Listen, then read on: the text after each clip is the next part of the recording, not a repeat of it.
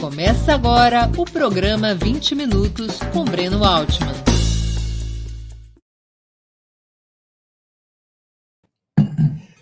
Está começando mais uma edição do programa 20 Minutos. O tema de hoje: quem ganhou o primeiro turno das eleições municipais? Estamos aqui no calor da hora para debater os números que revelam uh, os resultados mais importantes do pleito ao qual o povo brasileiro compareceu ontem. Mas antes de começarmos, em alguns números que revelam o desempenho da esquerda brasileira. Quem que eu chamo de esquerda? Os três grandes partidos que compõem este campo político o Partido dos Trabalhadores, o PT, o Partido Socialismo e Liberdade, o PSOL, e o Partido Comunista do Brasil, o PCdoB. Esses três partidos são os principais partidos da oposição de esquerda. A oposição de esquerda compõe um dos quatro blocos principais da vida política do país. Nós podemos dizer que o país tem a oposição de esquerda, com esses três partidos, os quais eu já citei, a centro-esquerda, cujos principais partidos são o PDT e o PSB, embora a gente também possa incluir agremiações menores como a Rede nesse campo. Nós temos também a direita neoliberal, que é aquela velha direita que governou o país com Fernando Henrique, que fez oposição ao governo Lula e Dilma e que organizou o golpe de Estado de 2016, que é composta por PSDB, pelo DEM, pelo MDB, principalmente esses três mas também o PP, o PSD, o Republicanos e assim por diante. E nós temos um quarto bloco que é a ultradireita bolsonarista. Ela não tem um partido único dela. Ela se distribui por vários partidos, inclusive por partidos da direita neoliberal. Mas, especialmente, é possível encontrar os representantes do bolsonarismo no PSL, no PSC, é, no Patriotas, no Republicanos, como foi o caso aqui em São Paulo do Celso Russomano, e assim por diante. Então, o país tem esses quatro blocos. Eu vou me concentrar, depois de dar, fazer algumas observações gerais, vou me concentrar no bloco da oposição de esquerda. Nos próximos dias, nos próximos programas, provavelmente na quarta-feira, nós poderemos uh, expandir essa análise na medida em que seja possível tabular todos os números. Ainda não tivemos tempo de fazê-lo integralmente. Uh, o que, que nós podemos dizer das eleições de 2020 no seu primeiro turno? Na luta entre esses quatro blocos. Nós podemos chegar a algumas conclusões. Em primeiro lugar, que o bolsonarismo perdeu força em relação a 2018. O bolsonarismo, embora participe do segundo turno das eleições do Rio de Janeiro, importante cidade, segundo colégio eleitoral do país, o bolsonarismo foi é, derrotado nos grandes centros. O bolsonarismo perdeu muita força no chamado G96. O que é o G96? As 26 capitais, mais as 70 cidades com maior uh, número de eleitores. O bolsonarismo teve uma, um esvaziamento importante. É, da, dos grandes colégios eleitorais, o bolsonarismo estará presente nas eleições do Rio de Janeiro, com Crivella, poucas chances contra Eduardo Paes, e estará presente nas eleições de Fortaleza, com o capitão Wagner enfrentando Sarto do PDT. É, fora dessas duas cidades, nas outras grandes capitais do país, o bolsonarismo estará fora do jogo e também uma presença menos importante no G96, como eu já me referi. A direita neoliberal, essa sim teve um avanço importante nesse primeiro turno.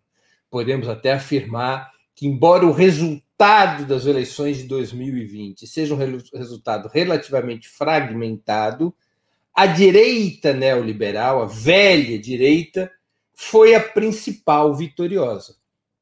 Foi a, o bloco político que obteve os melhores resultados. a direita neoliberal concorre em várias capitais, já ganhou algumas das capitais, seus partidos possuem tanto o maior número de eleitores, quanto o maior número de prefeituras, quanto o maior número de vereadores eleitos no primeiro turno. Se nós juntarmos, eu aqui ponho os meus óculos para poder falar com maior assertividade. Se nós juntarmos o MDB, o PSDB, o DEM esses três grandes partidos da, da, da direita neoliberal, nós poderemos é, afirmar, poderemos é, reconhecer, identificar que esses três grandes partidos chegaram somados a algo como 30 milhões de votos. É um percentual importante do número de eleitores. O MDB foi o partido que coletou o maior número de votos nas eleições ocorridas ontem, no primeiro turno das eleições municipais. O MDB chegou próximo de 11 milhões de eleitores. O PSDB também, 10,7 milhões de eleitores. E o DEM fez 8,3 milhões de eleitores. É um número bastante importante. Se nós levarmos em conta que os três partidos de esquerda, por exemplo, PT, PCdoB e PSOL, fizeram 10 milhões 385 mil eleitores, um terço do número de eleitores dos três grandes partidos da centro-direita, é, para ficarmos numa comparação. A centro-esquerda, com PDT e PSB, ficou mais ou menos do mesmo tamanho da esquerda, também com 10 milhões e meio de eleitores. Se nós formos olhar para outro indicador, por que, que é importância esse indicador do número de eleitores? Porque isso projeta, de alguma maneira, a preferência partidária, programática, ideológica do eleitorado. É o número na eleição municipal que mais projeta a preferência partidária, é esse.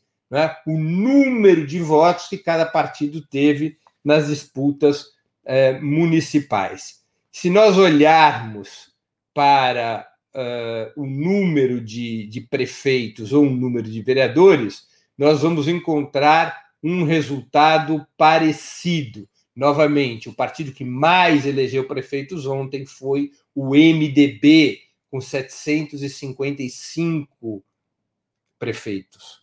Se somarmos com o PSDB e o DEM, para ficarmos os três principais partidos da direita neoliberal, nós vamos ter 1.600 prefeitos eleitos por essas três, por esses três agrupamentos à direita é, é, neoliberal.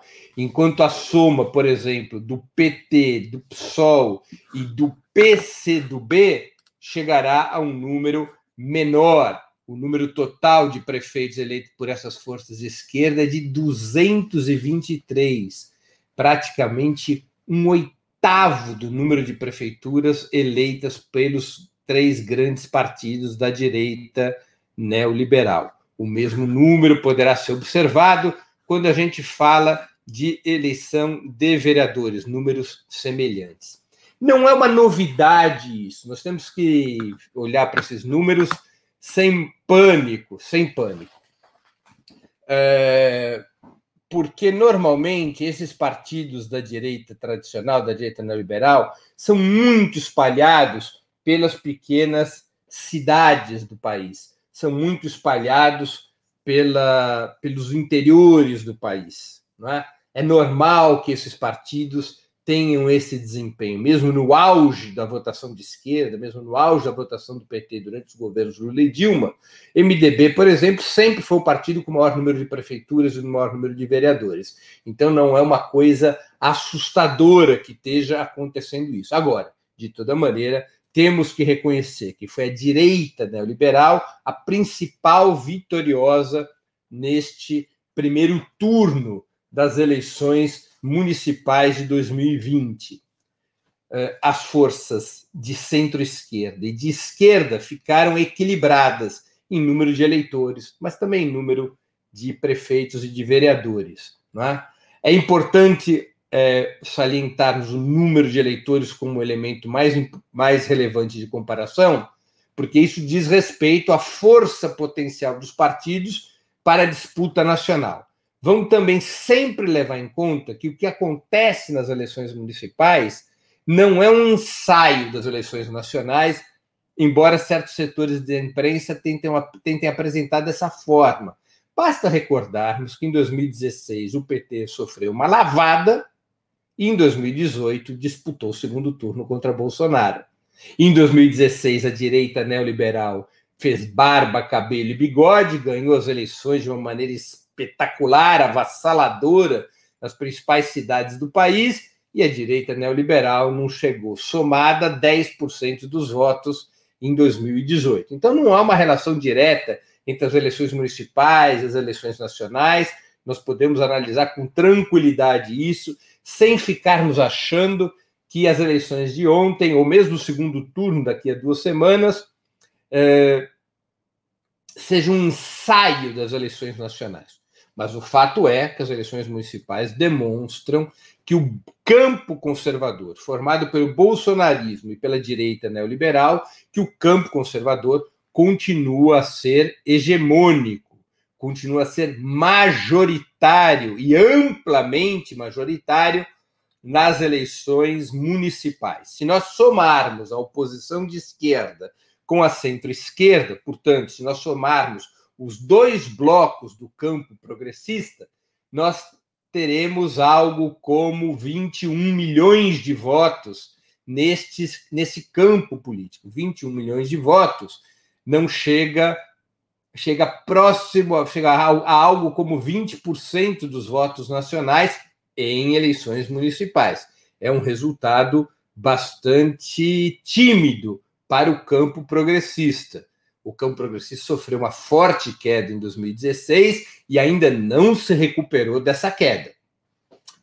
Nós daqui a pouco analisaremos o desempenho da oposição de esquerda e na quarta-feira analisaremos mais detalhadamente o desempenho de todos os blocos políticos. Hoje eu vou mesmo me deter ao campo da oposição de esquerda logo mais. Então, a síntese que a gente pode fazer é essa: eleições fragmentadas, enfraquecimento do bolsonarismo, vitória relativa da direita neoliberal, uh, recuperação pequena da oposição de esquerda em, em relação à massa, em, relação a 2016, quer dizer, uma situação parecida com 2016, já veremos isso. agora, tem alguns resultados qualitativos importantes. O mais relevante deles é que a esquerda estará no segundo turno da disputa de São Paulo, que é a principal capital, a principal cidade, o principal colégio eleitoral do país não com o PT dessa vez, como ocorreu em, em muitas eleições até 2012, mas com o PSOL, com Guilherme Boulos enfrentando Bruno Covas. É uma disputa muito relevante. É a verdadeira batalha de Stalingrado das eleições municipais. Uma vitória da esquerda em São Paulo carimba o processo eleitoral contra a direita neoliberal. Uma vitória de Bruno Covas consolida a vitória da direita neoliberal nas eleições de 2020. É uma batalha decisiva. É, Gilmar Tato já declarou seu apoio a Bolos.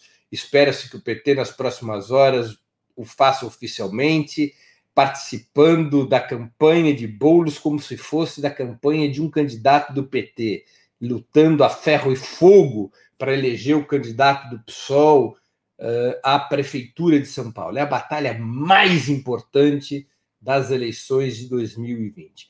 A esquerda não apenas conseguiu colocar uh, um candidato no segundo turno de São Paulo, como também teve um desempenho em outras capitais relevantes. A esquerda está no segundo turno de Porto Alegre, a esquerda está no segundo turno de Belém do Pará, a esquerda está no segundo turno de Recife, com Marília Reis, no Pará, é com Edmilson Rodrigues, também do PSOL, numa grande frente entre PT, PCdoB e PDT, Rede. Em Recife, a aliança é PT-PSOL. O PCdoB apoia a candidatura de João Campos, que irá disputar contra Marília Reis, a candidata do PT e do PSOL. Então, a esquerda está presente nessas capitais relevantes. Também está presente em Vitória, com o João Couser, A esquerda conseguiu, no grupo das 96 maiores cidades, uma maior participação no segundo turno do que em 2016. Então, estará presente em Contagem, em Juiz de Fora, em Guarulhos, em Diadema, em Diadema com grandes chances de vitória, uh, uh, em Feira de Santana. A esquerda melhorou seu desempenho, o PT em particular melhorou seu desempenho ao, ao conseguir acesso ao segundo turno em várias cidades, ao contrário do que tinha acontecido em 2016. Em 2016, não apenas o PT teve uma violenta queda no seu número de eleitores e, portanto, no número de vereadores e prefeitos, como também foi praticamente expurgado do grupo das maiores cidades.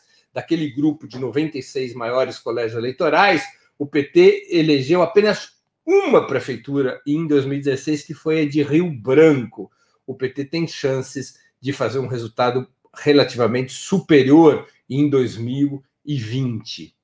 De toda maneira, o cenário ainda é de maioria conservadora nas eleições municipais. Vamos analisar agora a esquerda brasileira. Como eu prometi, é sobre a esquerda brasileira que eu vou dedicar eh, essa parte final da exposição. Vamos pegar um primeiro número, o número de eleitores de esquerda, e comparar 2020 com 2016. Então, eu peço à produção do programa que suba os números referentes aos eleitores de esquerda. Não, não. Ah, sim. É, essa tela mesmo, essa tela mesmo, por favor. É aqui. Os votos em candidatos do PT a prefeito em 2020 subiu 2,53% sobre 2016, de 6 milhões 795.749 votos para 6 milhões 967.553 votos. Houve, portanto, um pequeno crescimento do PT em 2020 em relação a 2016, em termos de número de eleitores. Em termos de número de eleitores. Recordo sempre que o partido que teve a maior, o maior número é, é, de eleitores nesse, nessas eleições no primeiro turno foi o MDB, com 10 milhões e 900 mil eleitores, seguido do PSDB, do PSD, do DEM, do PP. O PT está na sexta posição é, em, em número de eleitores em 2020.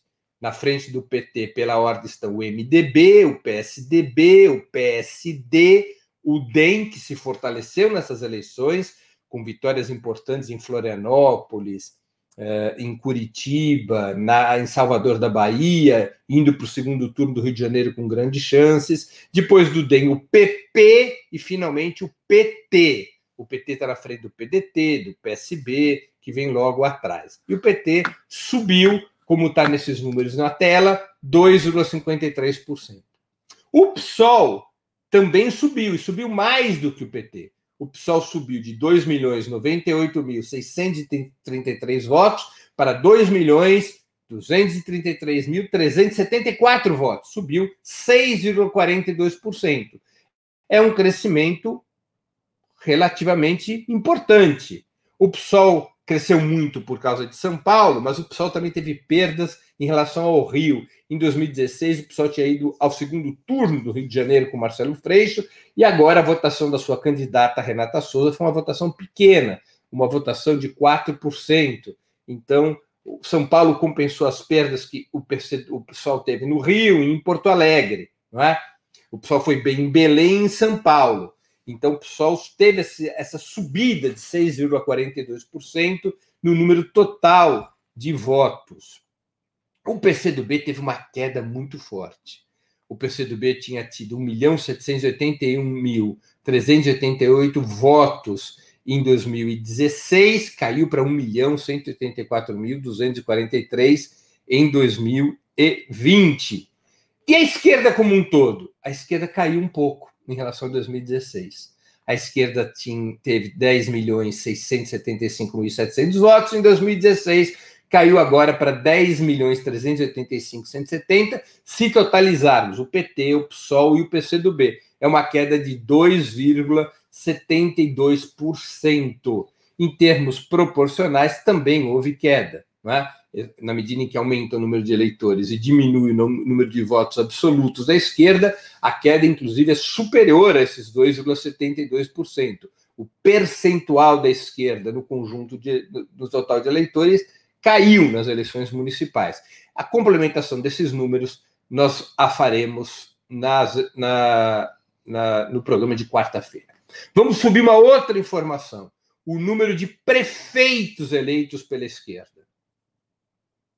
Eu peço aqui. O PT elegeu 254 prefeitos no primeiro turno de 2016. Foi uma queda bastante importante em relação a 2012.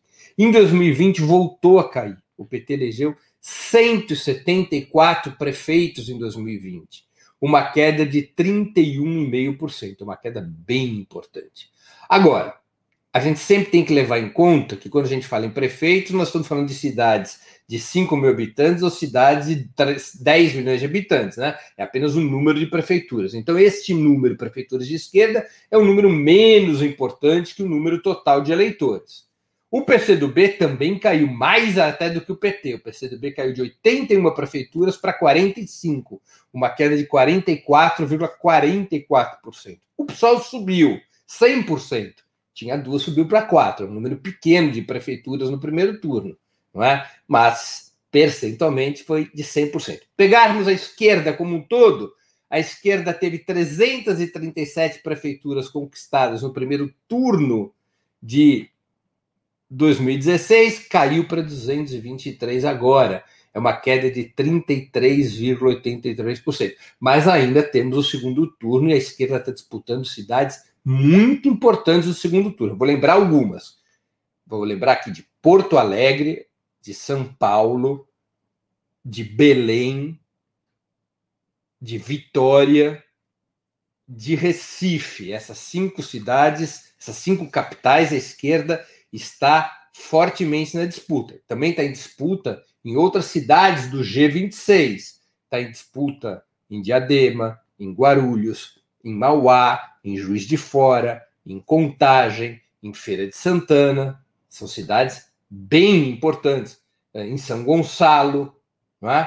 São cidades importantes em que a esquerda está na disputa e que pode melhorar o desempenho se comparado a 2016. Por fim, vamos comparar o número de vereadores eleitos pela esquerda. E esse é um número definitivo, porque, como vocês sabem, os vereadores são eleitos no primeiro turno.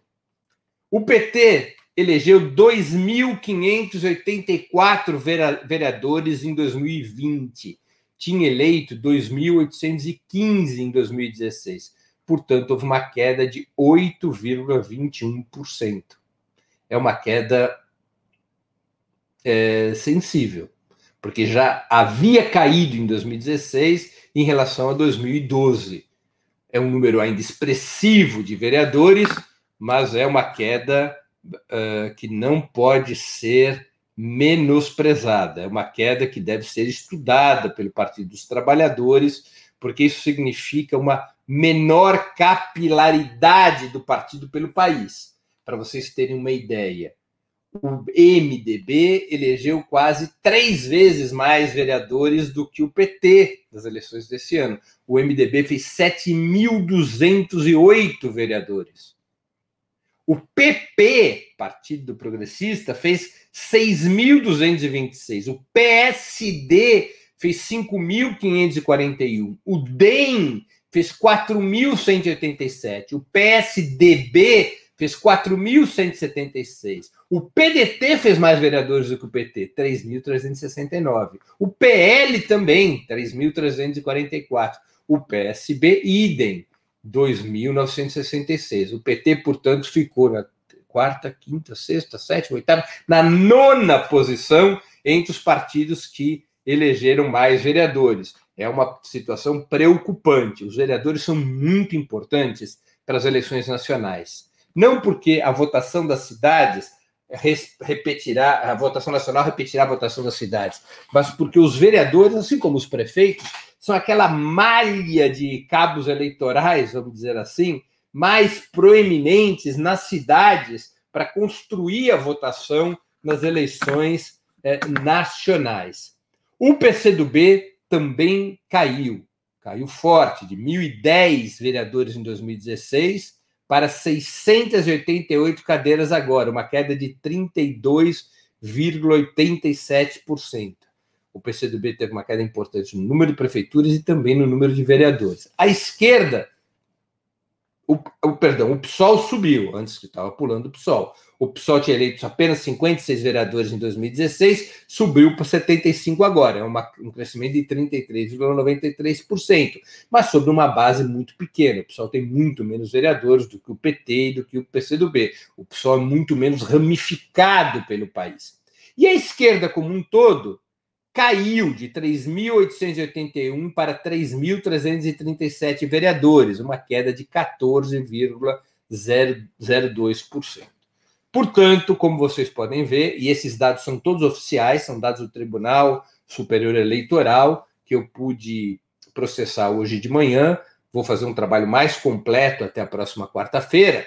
Como vocês podem ver, são números que revelam que ainda não passou a tempestade para a oposição de esquerda. A oposição de esquerda conseguiu melhorar um pouco em certos quesitos, alguns partidos conseguiram melhorar um pouco, o PSOL teve um destaque, subiu nos, na, no, nos três é, itens de comparação, o PSOL aumentou seu número de eleitores, o, o PSOL aumentou seu número de prefeituras, o PSOL aumentou seu número de vereadores.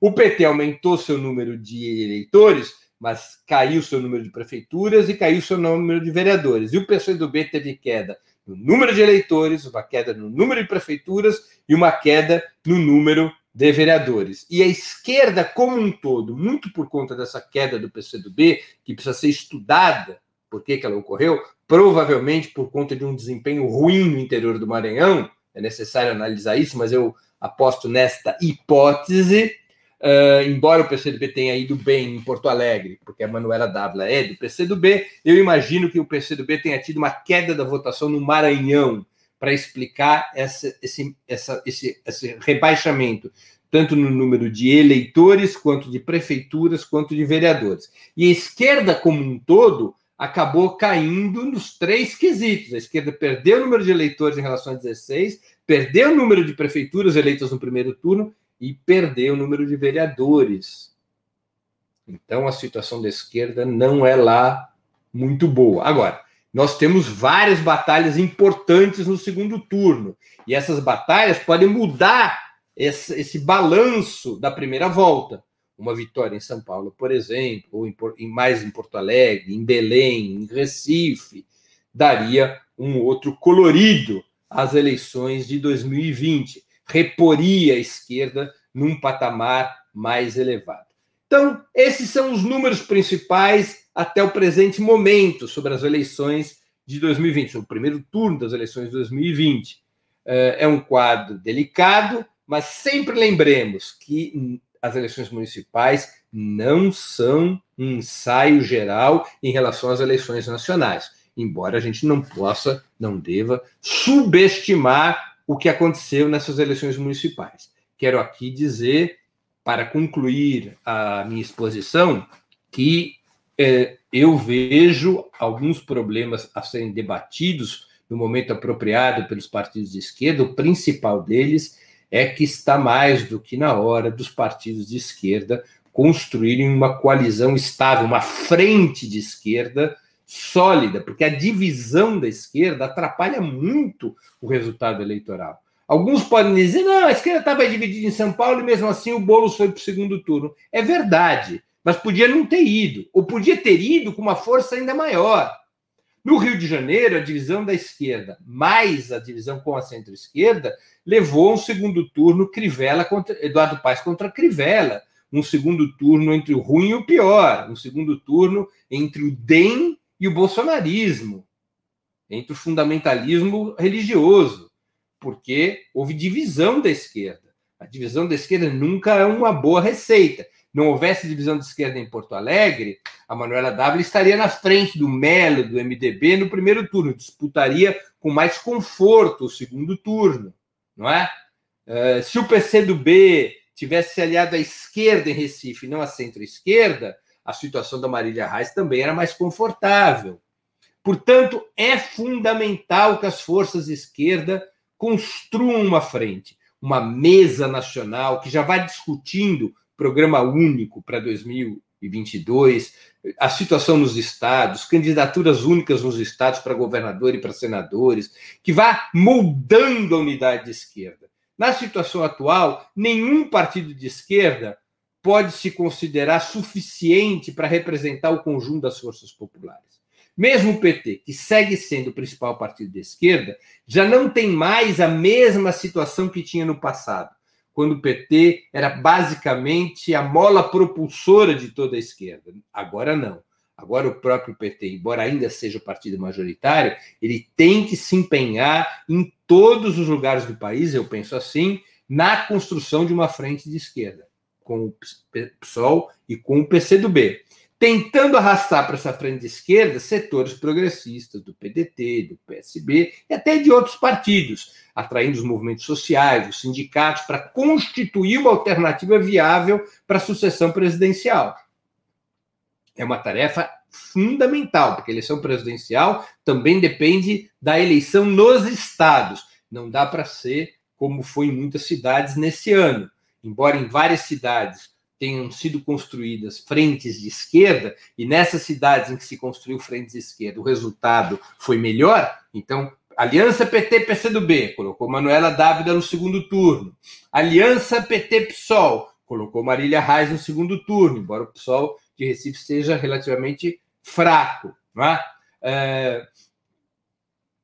Aliança PT, PCdoB, PT, e aí atraindo a centro-esquerda, PDT, Rede, colocou Edmilson Rodrigues no segundo turno, em Belém, na frente do candidato da direita. Unidade é sempre fundamental. Então, essa unidade das forças de esquerda, eu creio que seja a lição mais importante do processo eleitoral que nós enfrentamos agora. Tivéssemos tido candidaturas unitárias em São Paulo e Rio, a situação também seria muito melhor, não é? Se a candidatura do Marcelo Freixo tivesse sido mantida com o apoio do PDT e do PSB, que foram os partidos que romperam as negociações porque queriam ter candidatura própria para fortalecer o Ciro Gomes, tivesse havido uma aliança de esquerda e centro-esquerda no Rio ao redor do Marcelo Freixo, que era o melhor dos candidatos, a essa altura do campeonato, Marcelo Freixo estaria indo para o segundo turno, talvez na frente do Eduardo Paes. Né? Talvez na frente do Eduardo Paes, porque não é apenas uma soma aritmética, isso cria uma novidade política, cria uma dinâmica diferente. O mesmo se pode falar de São Paulo, seja com Fernando Haddad, seja com o próprio Boulos, uma frente de esquerda ao redor de um desses dois nomes, Fernando Haddad tinha mais potencial ainda que Guilherme Boulos, uma frente ao redor de um desses dois nomes podia ter alavancado uma votação de esquerda ainda mais expressiva. Vamos prestar atenção que em São Paulo temos uma boa notícia. Porque em São Paulo, a esquerda recuperou o patamar de votação de 2012.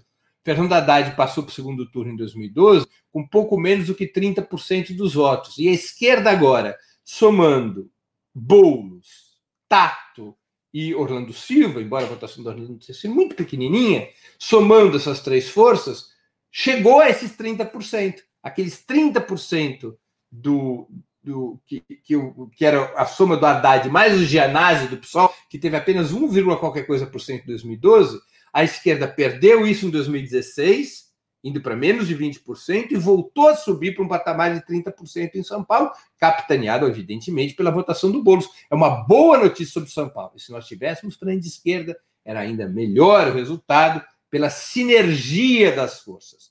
E isso eu acho que é a principal lição: unidade das forças de esquerda. Encerro aqui minha exposição de hoje. Eu vou agora para as perguntas, que são muitas. Hoje nós temos um programa bem robusto, pelo jeito.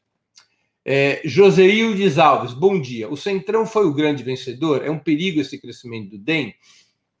É, o setor que se chama Centrão, o setor mais conservador da direita neoliberal, foi o principal vitorioso que é o DEM, o PP e o PSD. Eles tiveram um, um resultado eleitoral superior ao próprio PSDB, ou mesmo que o MDB. Então, dentro da direita neoliberal, se fortaleceu sua fração mais conservadora, capitaneada pelo DEM, como bem observou o Joseildes Alves. Jorge Giorgia, que contribuiu com 20 reais para no Superchat. Caríssimo amigo, vários diretórios do PT em todo o país não foram majoritária. Consequência, não elegeram vereadores pelo alto coeficiente.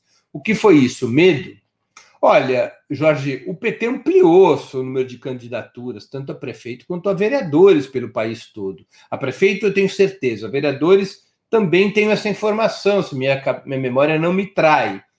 É que muitas vezes, quando você aumenta o número de vereadores, de candidatos a vereador e candidatos a prefeito, você cria um movimento de elevação do número de votos sem elevação do número de eleitos, não é?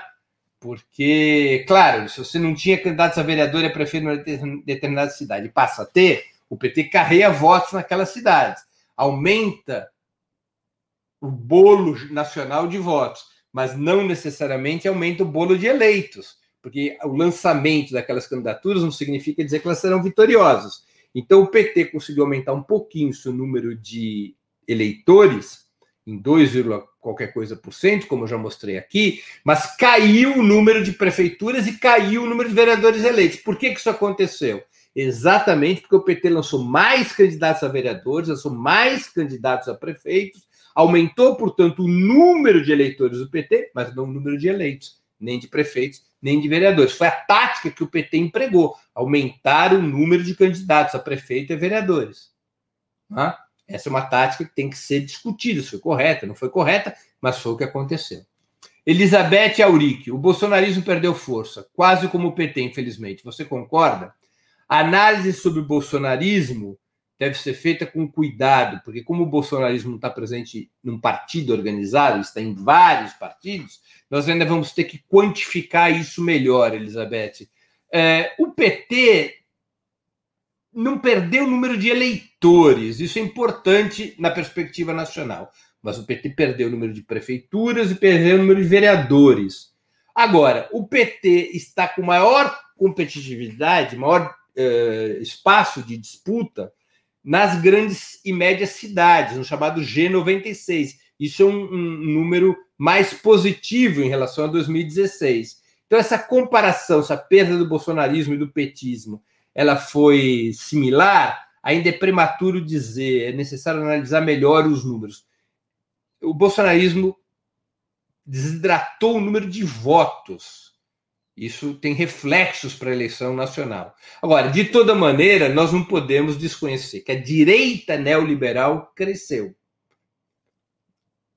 É a grande, o grande bloco vitorioso relativamente nessas eleições é a direita neoliberal.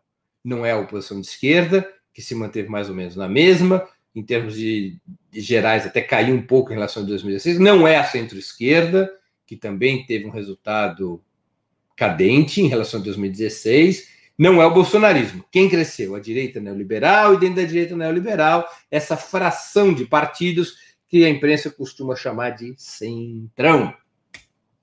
Cláudio Celos. Mas a direita neoliberal tem sido fora dos municípios e estados desde Sarney, não é? MDB e PSDB nem sempre tiveram é, cerca de dois terços da população dos municípios e estados. É verdadeiro, eu já havia comentado isso, Cláudio, quer dizer, a direita, a direita neoliberal, ela tem uma rede muito ampla no país, especialmente o MDB, mas também o DEM e o PSDB, que foram durante os anos do governo Fernando Henrique, eles foram construindo essa rede. Né? Então, eles têm um desempenho muito melhor nas eleições municipais do que nas eleições nacionais. Você tem toda a razão. Wilton Santos, Breno, você não acha que a falta de debate, o pouco tempo de campanha, a pandemia e o auxílio emergencial foram decisivos para o desempenho da direita? Acho que foram importantes, Wilton. É um, são elementos importantes para analisar. Agora, eu acho que eles são insuficientes para a gente compreender por que, a esquerda se manteve num patamar baixo de votos, mesmo se comparado a 2016, que já tinha sido um grande baque. Acho que a gente tem que fazer uma análise mais ampla sobre isso. Não é? é, porque creio que os argumentos que você lista eles têm sua repercussão, mas eu não creio que eles sejam suficientes para a gente entender essa, esse resultado ainda fraco das forças de esquerda. André Ricardo de Souza, em que medida é possível um diálogo eficaz do PSOL, respaldado pelo, PT, com o PSB nacional, buscando apoio a bolos no segundo turno paulistano? Olha, André Ricardo, a se ver, não é? É talvez com o PSB nacional se tem alguma ponte para conseguir o apoio à candidatura de Boulos. Eu tenho muitas dúvidas sobre o PSB de São Paulo, sobre o Márcio França, que é, por formação ideológica, por sua trajetória nos últimos anos, um braço do tucanato de São Paulo. Agora, os eleitores do Márcio França não necessariamente têm simpatia pelos tucanos. Os, os, se o tivesse, provavelmente teriam votado no Bruno Covas. É possível dialogar, tem que se atrair esse eleitorado do Márcio França, mesmo que o Márcio França não apoie o Bozo. Acho difícil o Márcio França apoiar o Bozo. Deve ser tentado. É, vamos ver aí se ele é consequente na sua oposição a Bruno Covas, se ele está realmente disposto a que a cidade mude, se ele está realmente disposto a fazer oposição ao Dória, porque o Bruno Covas é Dória. Né? O, o Márcio França veio sempre declarando oposição ao Dória. Vamos ver se ele se junta a esse grande movimento democrático que nós precisamos ter em São Paulo para derrotar o tucanato e o bolsonarismo. Agora, de toda maneira, é necessário ter diálogo com o PSB nacional e é necessário, mais que tudo, dialogar com os eleitores do Márcio França. Creio que essa é um, esse é um dos grandes desafios da campanha do Boulos em São Paulo. Almeri Guerra. É, pergunta por que o Centrão, quais as causas, dinheiro na mão? Claro, as estruturas municipais são sempre muito mais fisiológicas do que as estaduais e as nacionais. O clientelismo, a despolitização. Nós temos que levar em conta que as eleições municipais elas têm uma lógica local. É, tem a ver com a política local, especialmente nas cidades pequenas e até mesmo nas médias. É muito difícil qualquer tipo de nacionalização. As pessoas não votam dos partidos, as pessoas votam daqueles políticos e o, é, locais, e, e, ali o peso da tradição, do clientelismo, da fisiologia é muito mais forte do que nas eleições estaduais e nacionais. Almeri. O André Ricardo pergunta de novo: acredita na possibilidade de uma composição entre o Ciro Gomes e DEM para 2022, tal como ocorreu em Salvador no primeiro turno da municipal? Eu acho difícil, não é impossível, mas eu acho difícil, porque tenho para mim que o DEM buscará repactuar sua suas relações políticas com o PSDB. É, penso que o DEM se esforçará para encontrar um candidato comum com a direita neoliberal. Não consigo ver o DEM dando prioridade a uma aliança com o Ciro Gomes, mesmo que o Ciro Gomes queira para se fortalecer. O Ciro Gomes pode até querer, mas eu não, assisto, não vejo o DEM nessa perspectiva. Pode acontecer, mas não acho que seja a prioridade do DEM. Comentário, outro comentário de superchat do Daniel Kenzo. PT de São Paulo precisa de um bom balanço, com serenidade e firmeza, mas isso tem que ficar para o segundo turno. Agora é lutar para eleger Boulos. Estou de pleno acordo, Kenzo. Denise Coelho, Singer Cantante. Como relacionar os resultados das cidades da Grande São Paulo, imagina, é, com a capital São Paulo? Ela não tem uma correlação direta, Denise, são, são situações distintas. Nós temos que compreender que, as que a dinâmica das eleições municipais é uma dinâmica local, não é nem estadual nem nacional. O fato de uma cidade vizinha, mesmo importante como a capital do estado, é, ter ido, ter permitido um segundo turno com uma candidatura de esquerda, não significa dizer que o mesmo vai acontecer na Grande São Paulo. Em algumas até acontece, não é? Guarulhos está acontecendo isso, Diadema está acontecendo isso, Mauá está acontecendo isso, mas nas demais cidades não. Houve uma vitória da direita de cara, como no caso de São Bernardo, ou houve ou haverá um segundo turno entre partidos da direita, porque tem a ver com a dinâmica local, que é o que dá centralidade às eleições municipais. Nena de Araújo, o PT está totalmente em quarentena, está dormindo com parte dos brasileiros. Será que acordarão a tempo para ganhar as eleições de 22? Esse tem que ser esforço, né, Nena? Esse é o esforço. Família Bortolato, por que a maioria dos brasileiros não consegue pensar e debater sem brigar? Não, família Bortolato, tem muito pouca briga aqui no Brasil, para falar a verdade, né? Você pega eleições em outros países, tem muito mais conflito. Tem muito mais conflito na eleição dos Estados Unidos do que aqui. Nós tivemos uma baixa taxa de conflito. Pode ter bate-boca, divergência política, discussão nas famílias, mas nós temos uma baixa taxa de briga. Talvez, se a taxa de briga fosse melhor, o país andasse mais rápido. Gilson Lírio, Breno, cadê a dialética? Que leitura é essa? Estatística? Não tem mais luta de classes? Olha, Gilson, eleições são números. Se a gente quiser entender as eleições, nós temos que entender pelos números. É uma, uma frente específica da luta de classes. Não é? Da mesma maneira que a luta sindical é uma frente específica e a gente compreende o peso de uma greve, entendendo o número de trabalhadores que estão paralisados, quais são as fábricas que estão com os portões fechados e as máquinas paradas. Da mesma maneira, então, que a gente usa a estatística para compreender uma frente específica da luta de classes, que é a sindical, a gente também usa ferramentas específicas para analisar o resultado das eleições. E essa ferramenta específica diz respeito aos votos. Nós não podemos ter uma análise subjetiva sobre eleições. Eleições são números nas urnas, tendências, comparações, para a gente poder ter uma análise concreta da realidade concreta, como sempre nos ensinou um dos grandes, uma das grandes figuras do socialismo revolucionário, que é Lenin. Estatística tem muita importância na análise política. Yuri Soares, Breno, já tem o um comparativo por tamanho de município? Não, não tem, Yuri. Vera Maria, como fazer para eliminar a milícia? Essa é grande praga daninha, perigosa, que tomou conta de nosso Brasil, infelizmente.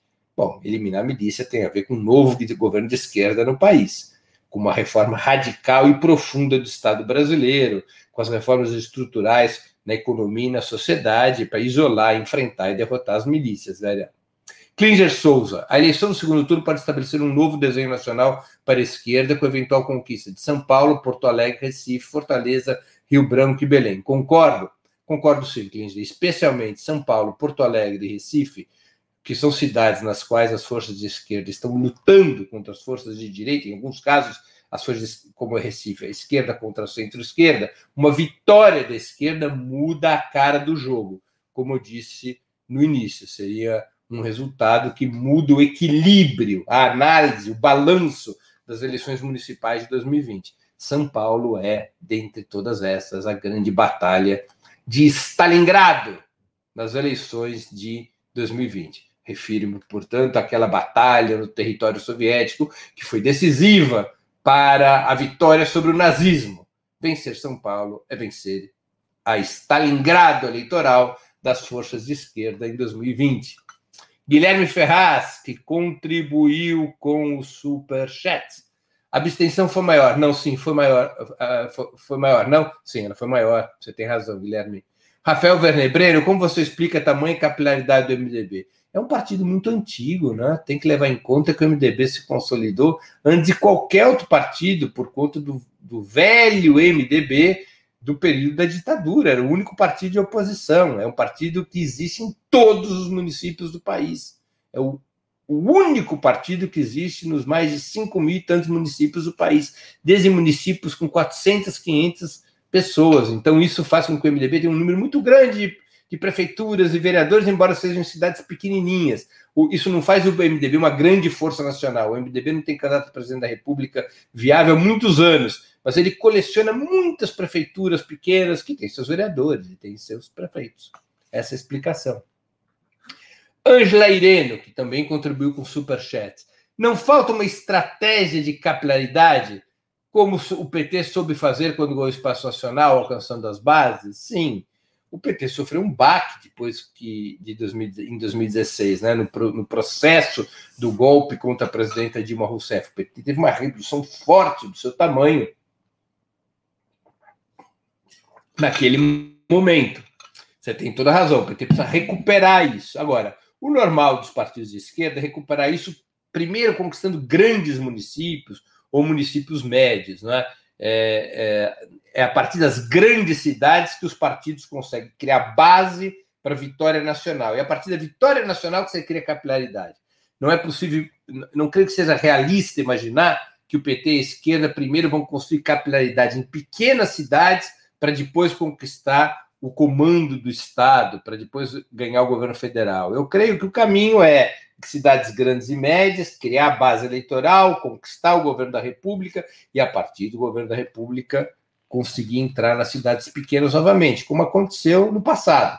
O PT teve acesso às pequenas cidades a partir do momento em que teve o governo federal. É, Jeff B, que também contribuiu com o Superchat. Caro Breno, você não acha que o PT ainda está atrasado em relação a estratégias digitais? O que falta? Gente com conhecimento? Está atrasado. Está atrasado, sim. Você tem toda a razão. Ainda é uma coisa meio conservadora, meio arcaica. E eu acho que falta prioridade, falta renovação nas equipes que conduzem essas estratégias, falta percepção disso nos comandos políticos do PT, falta um amadurecimento sobre isso, Jeff. Eu não saberia muito detalhar o que falta. Agora, a constatação que você faz é a minha também. Há atraso em relação às estratégias digitais. O PT ainda é um partido é, analógico, vamos dizer assim. Cadu Lacerda, considerando o massacrante ataque que o PT sofreu na última década, não podemos dizer que ele está se recuperando bastante bem e tende a melhorar? Olha, Cadu, é, em parte eu concordo com você, mas vamos considerar o seguinte: na luta política, na luta de classes, nós temos que esperar que o inimigo queira nos destruir. Que o inimigo queira destruir isso, que isso é normal.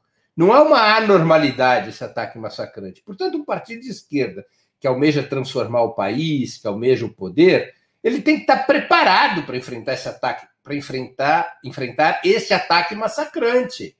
Ele não pode reclamar desse ataque massacrante, ele não pode se vitimizar perante esse ataque massacrante. Ele tem que estar em condições de enfrentar e derrotá-lo. Não é? Essa é a questão. Por que cargas d'água que o PT não está em condições de enfrentar esse ataque massacrante? Essa é a pergunta. Quais são os erros, as falhas, os problemas políticos, organizativos que levam o PT e a esquerda a não ter condições de enfrentar esse ataque massacrante, mesmo tendo ocupado o governo da República por mais de 12, 13 anos.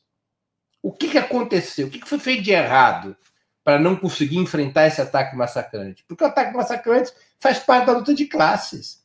O inimigo vai sempre querer destruir a esquerda. Se a esquerda não tiver a altura para enfrentar esse ataque, vai perder e vai ficar se vitimizando, vai ficar reclamando da vida. Então, a gente tem que compreender esses dois aspectos. Joelton Maia Bezerra. Olá, Breno. Bom dia. O crescimento do PSOL significa uma ampliação da esquerda ou é uma migração dos votos do PT para outro campo da esquerda? Eu acho que são as duas coisas. Há uma migração do voto petista para o PSOL, em parte, como aconteceu em São Paulo. Metade dos votos, provavelmente metade, alguma coisa como metade dos votos Fernando Haddad teve em 2016, migrou para o Boulos na eleição majoritária deste ano aqui em São Paulo. Então você tem um pouco de migração de voto do PT para o PSOL. Uh, o caso de São Paulo é o mais característico, não é um fenômeno nacional, é um fenômeno local da cidade de São Paulo, mas um fenômeno importante. No Rio de Janeiro, por exemplo, é possível ter acontecido o inverso, o PSOL ter perdido votos para Benedita, não é? E você tem o PSOL começando a dar sinais, mas ainda muito modestos, de que ele consegue ter um diálogo melhor com a juventude, com outros subgrupos da sociedade brasileira. Não é? Sinais, mas ainda são sinais modestos, porque o crescimento do número de eleitores do PSOL não foi nada de outro mundo, cresceu 6,42% em termos nacionais, muito empurrado por São Paulo. Né? Então ainda é cedo para a gente concluir que o PSOL leva uma ampliação do voto da esquerda. Vera Maria. DEM está junto com a Globo, planejando alguém que satisfaça eles, que darão o nome do centro-direita. Estou errada? Não. O DEM é uma fração da direita neoliberal, que conta, evidentemente, com o apoio da Rede Globo, eh, com o apoio dos meios monopolistas, e é uma força importante e que se fortaleceu, aliás, para a construção do jogo da direita neoliberal para a sucessão de Bolsonaro. E, por fim, Paulo César Santos. A chegada de Boulos ao segundo turno enfraquece a candidatura do PT para presidente em 22? Eu não acho isso, Paulo César. Eu acho o oposto. Acho o oposto. Imagina se ninguém da esquerda tivesse ido para o segundo turno uh, aqui de São Paulo. Se fosse um segundo turno da direita ou se Bruno Covas tivesse vencido logo no primeiro turno. Isso criaria uma situação de maior dificuldade para uma candidatura de esquerda em 22. E levemos em conta que o único partido de esquerda que tem candidatos presidenciais viáveis é o PT. O que aconteceu em São Paulo é um fenômeno local. O PSOL não tem estrutura, condições de ter uma candidatura nacional viável para 2022. Ele pode ter uma candidatura de autoconstrução, ou seja, uma candidatura para construir o partido, mas o pessoal não tem uma candidatura para disputar a presidência da República de verdade, como também o PCdoB dificilmente tem. Embora o Flávio Dino seja um nome forte, é um nome que, circunscrito a uma região do país, é um estado do país. Não é? Então é o PT que tem candidato presidencial com o Lula ou com algum outro nome apoiado pelo Lula. A chegada do Boulos ao segundo turno e a vitória do Boulos reforça a esquerda e, portanto, pode reforçar uma candidatura do PT se for o PT a ter o candidato que unifica a esquerda para a disputa de 22. A última pergunta é da Ana Valéria Carneiro Dias, que contribuiu com o Superchat também. Eu agradeço, Ana Valéria. Em Belo Horizonte, achei que o PSOL ia fazer muitos vereadores, manteve dois. Parece que o PSOL atinge um teto no voto identitário classe média. A votação da Áurea se deve muito à migração petista. O que você acha? Olha, não analisei pormenorizadamente as eleições de Belo Horizonte, acho que o PT também fez dois vereadores. É, não acho que a votação do PSOL seja voto identitário. Eu não, nem entendi muito bem qual seria essa identidade do voto do PSOL. É, o PSOL tem uma votação em Belo Horizonte muito forte na juventude, nas camadas médias, que é um pouco o percurso que também seguiu o PT lá atrás em Belo Horizonte. E lembremos também que Belo Horizonte é uma cidade onde as camadas médias têm peso importante, não é? Mas eu teria que analisar melhor a votação de Belo Horizonte, eu não tive tempo para isso. Eu acho que a Áurea, se houvesse em Belo Horizonte uma frente de esquerda, uma unidade do PCdoB, do PT ao redor da Áurea, que era a candidatura mais forte da esquerda, creio que ela podia ter um número ainda mais expressivo. Pessoal, tem mais duas perguntas, agora vou encerrar. É, esporte e sociedade. O pessoal é centralmente identitário e menos classista? Difícil fazer essa afirmação. Teremos que discutir muito bem o que quer dizer identitário, o que quer dizer classista. Eu não vou me precipitar. Acho que o PSOL tem mais vínculo com essas pautas que são chamadas identitárias, menos vínculos com a classe trabalhadora organizada. Eh, poderíamos dizer sim, mas temos que analisar melhor sem sectarismo, para compreender bem até mesmo o que hoje acontece com o PT, porque esse peso das pautas identitárias, chamadas pautas identitárias, também ocorre no PT. Mas o pessoal talvez tenha uma inclinação maior nessa direção.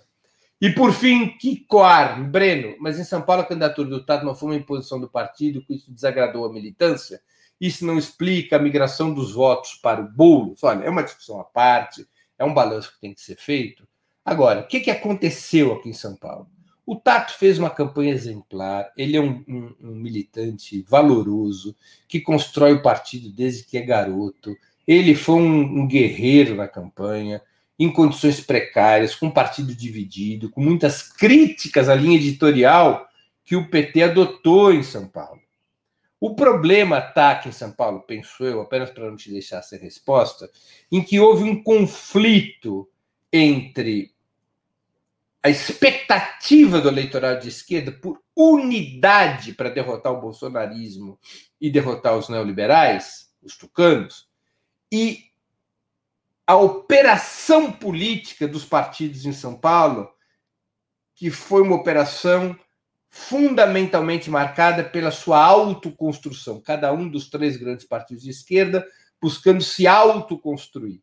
Na medida em que a candidatura de Boulos Erundina foi se mostrando a mais viável, esse apetite, essa vontade de unidade do eleitorado de esquerda, inclusive do eleitorado petista, para derrotar o bolsonarismo e o tucanato, essa vontade foi para o Boulos, porque o Boulos foi visto como uma candidatura mais viável do que a do Tato.